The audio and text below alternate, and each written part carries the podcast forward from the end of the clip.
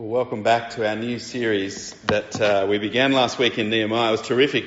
Alex gave us a great introduction to this wonderful book, and I hope you enjoy it. It's a gripping book, it's an exciting book, and uh, if you're unfamiliar with the Bible or kind of the Old Testament, uh, I do encourage you to go back and listen to last week's sermon because Alex gave us all that historical background and where we are in God's story. You see, in Nehemiah, we pick up the story of God and His people. They've been conquered. They've been sent into exile. And after 70 years, a remnant, a small percent, what, 2.5% or something, have returned to the promised land. It looks so pathetic and weak. Many years later, Nehemiah, just an ordinary person. And if you, I hope you've got your Bibles open. If you look back on the previous page, 467, it stands out, is made very clear in the way it's laid out in the Bible there. He tells us, I, I was cupbearer to the king. Now we know that's going to be significant because last week left us on a knife's edge as we work out what's going to happen next. Now, cupbearer is kind of like an important official with benefits, if you like. Uh, he hears what's happening to Nehemiah, uh, it happening to God's people. We saw that last week. He prays and he takes action. And just to, just if you like, to give you the big picture of where we are in uh, Nehemiah, chapters 1 to 7 are all about his plan to rebuild the walls of Jerusalem. And chapters 8 to 13 is where Nehemiah's plans to prepare the people for their new start. So that's kind of where we're going this term. And it's very helpful because Nehemiah means the Lord comforts. Sort of a great example of a person serving God who's greatly used by God. But I want to give you a warning as we begin this series in the book of Nehemiah because lots of people get it wrong. There's lots of books and sermons that misuse and misapply the book of Nehemiah because they take it as this great leadership manual, a kind of how to for leadership, how to plan and organise projects and execute them. And they sadly miss the point. This isn't a book about leadership skills. This is a book about the God who keeps his promises. That's what we're going to see. And we're going to find how we fit in as we look to God, the hand of God in our lives, in our world, and see what God is doing now. Let me pray that we might see that. Heavenly Father, we're thankful for today. We thank you that your gracious hand is at work in the lives of your people. And as we look around, we see things that cause us to weep and to mourn. And yet, you might use us, Lord, we pray. Give us wisdom to make plans that under you bring you honour and glory. For Jesus' sake. Amen.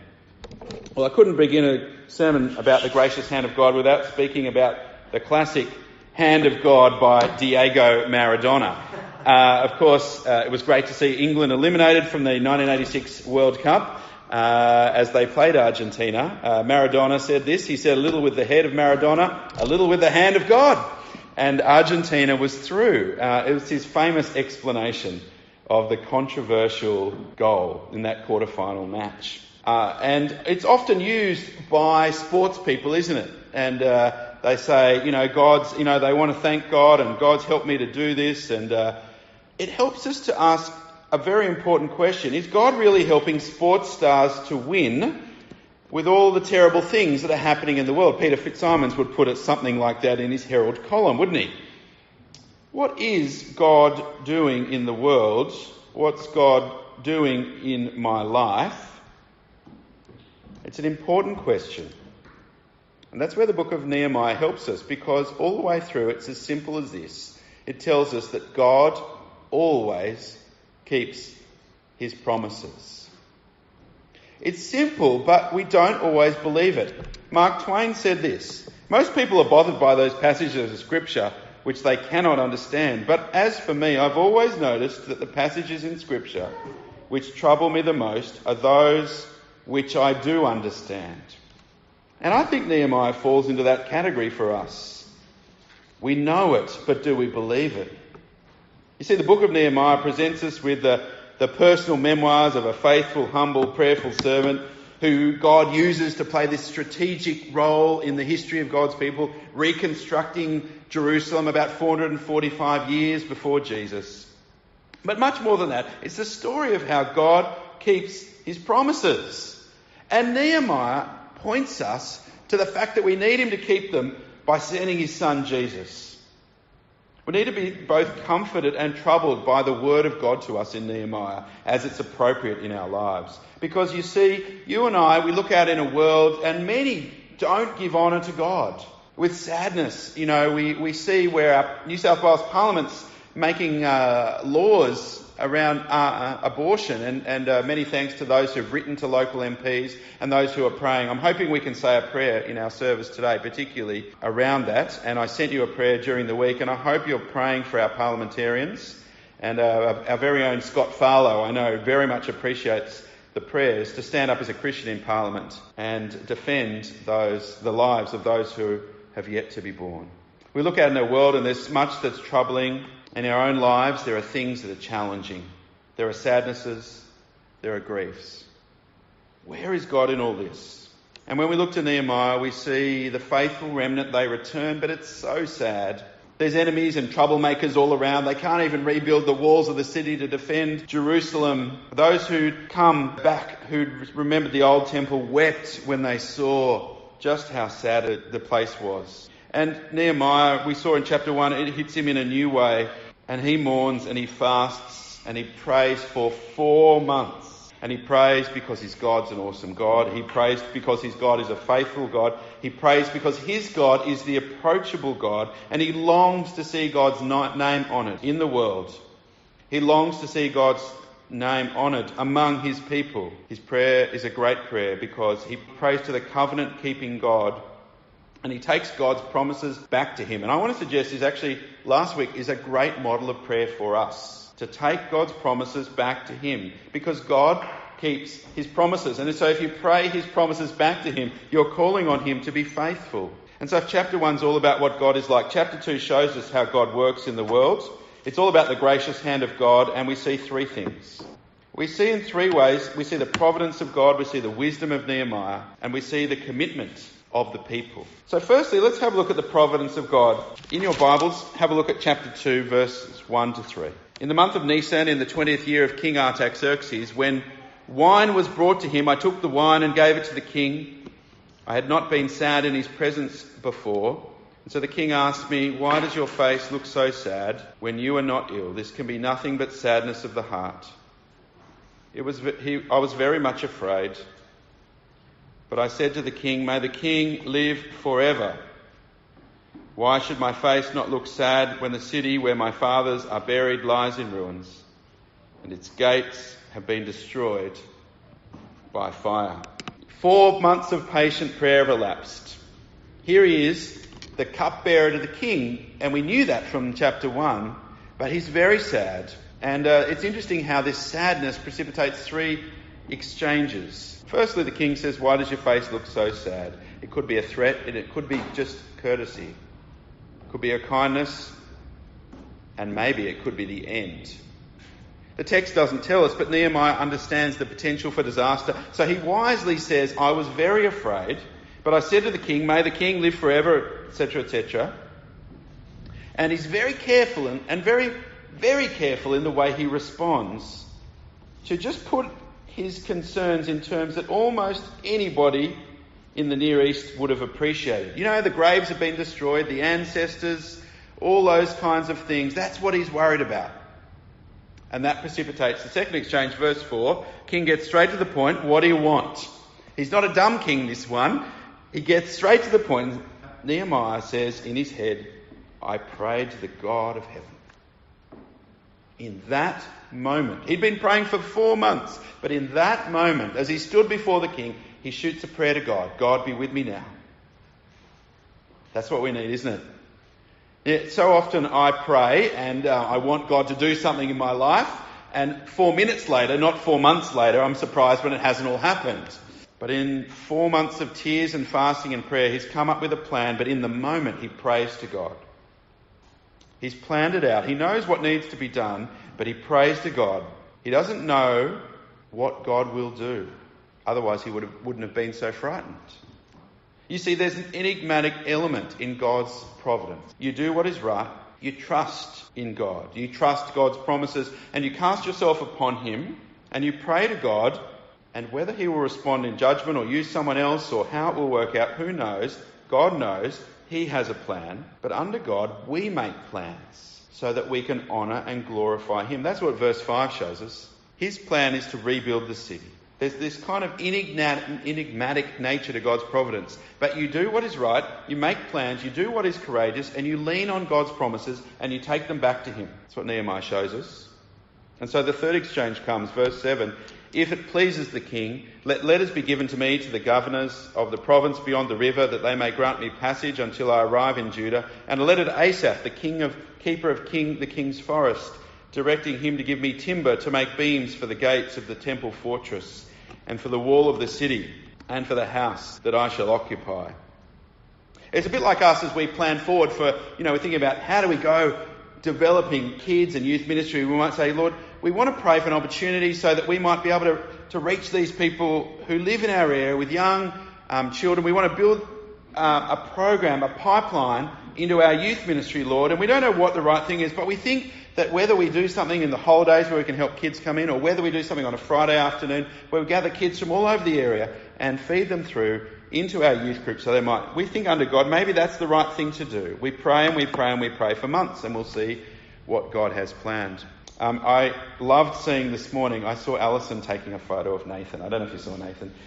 Alison was so proud there taking a photo of Nathan, but it made me think back how good it is to have Nathan and, and Beth and, and Elkie and the band. When I first came to St. Martin's, it was me up the front who would lead the service, who would lead the singing and the preaching and the prayers, and there was no band. We had the MP3 on the PowerPoint, and it was really sad. I apologise to all of you who were there in those days. Um, and under God, though, we prayed and we prayed and we prayed, and we said, Look, Lord, we think these are the things that we need to do to grow your kingdom and to reach the lost with the gospel of Jesus.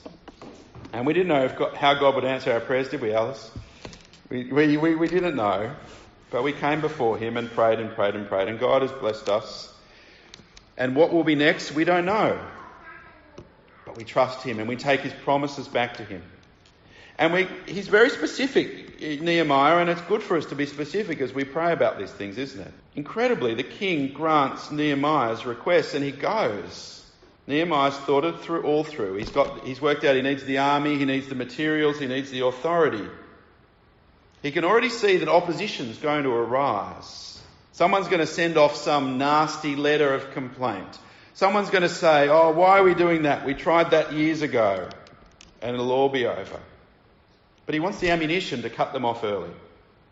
He wants the imperial sanction, not only for safe conduct, but for blessing, so that he can, if you like, clip the wings of his opponents when he gets there. He can be on the front foot. He's thought things through. But I really want you to notice verse 8 because this is the key verse for the whole chapter. The king granted me what I asked, for the gracious hand of my God was upon me. See, it's not Nehemiah's plan that brings it all about. It's the hand of God, the gracious hand of God. So, secondly, we see the wisdom of Nehemiah. We just moving through this chapter relatively quickly. Verse from verse 11 um, to 13, Nehemiah begins to conduct this kind of nighttime survey of the wall. Uh, it's like the wardens wandering around St Martin's trying to work out where we're going to put these buildings, how we're going to sort out, you know, number 12, number 14, how we're going to, you know, build all of this and, and, uh, and make things out. Well, Nehemiah does that too.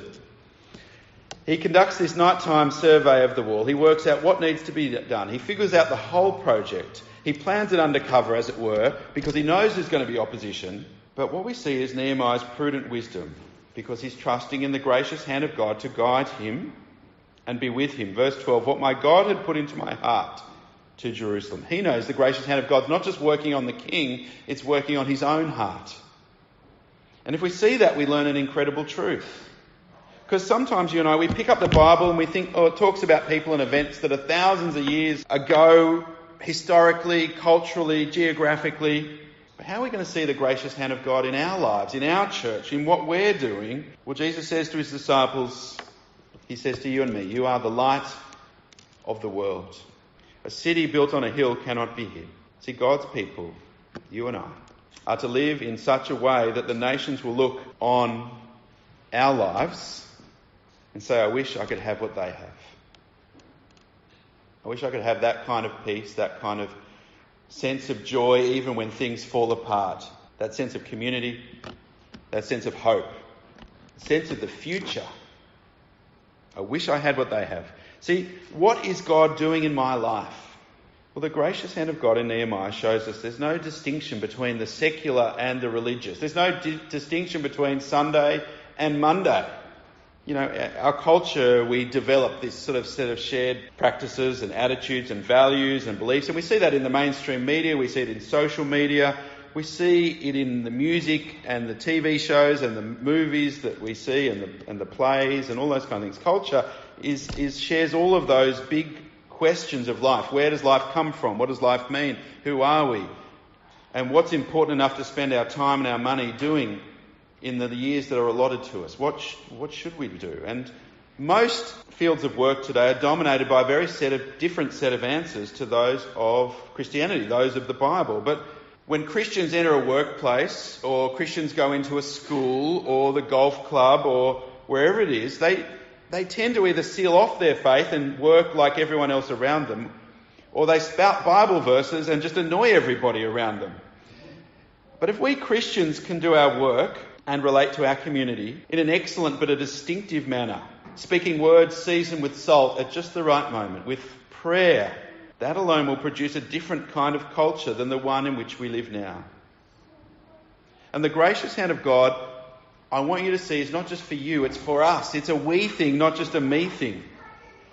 The third thing is the commitment of the people. What can we do? Well, Nehemiah has a plan, but he, he needs the people to be with him under God. It's crunch time for Nehemiah. God's gracious hand is not just with him, it's for the people. He speaks to the leaders, verses 17 and 18. Have a look. Then I said to them, You see the trouble we're in. Jerusalem lies in ruins and its gates have been burned with fire. Come, let us rebuild the wall of Jerusalem and we will no longer be in disgrace. I also told them about the gracious hand of my God upon me and what the king had said to me. And they replied, Let us start rebuilding. And so they began this good work.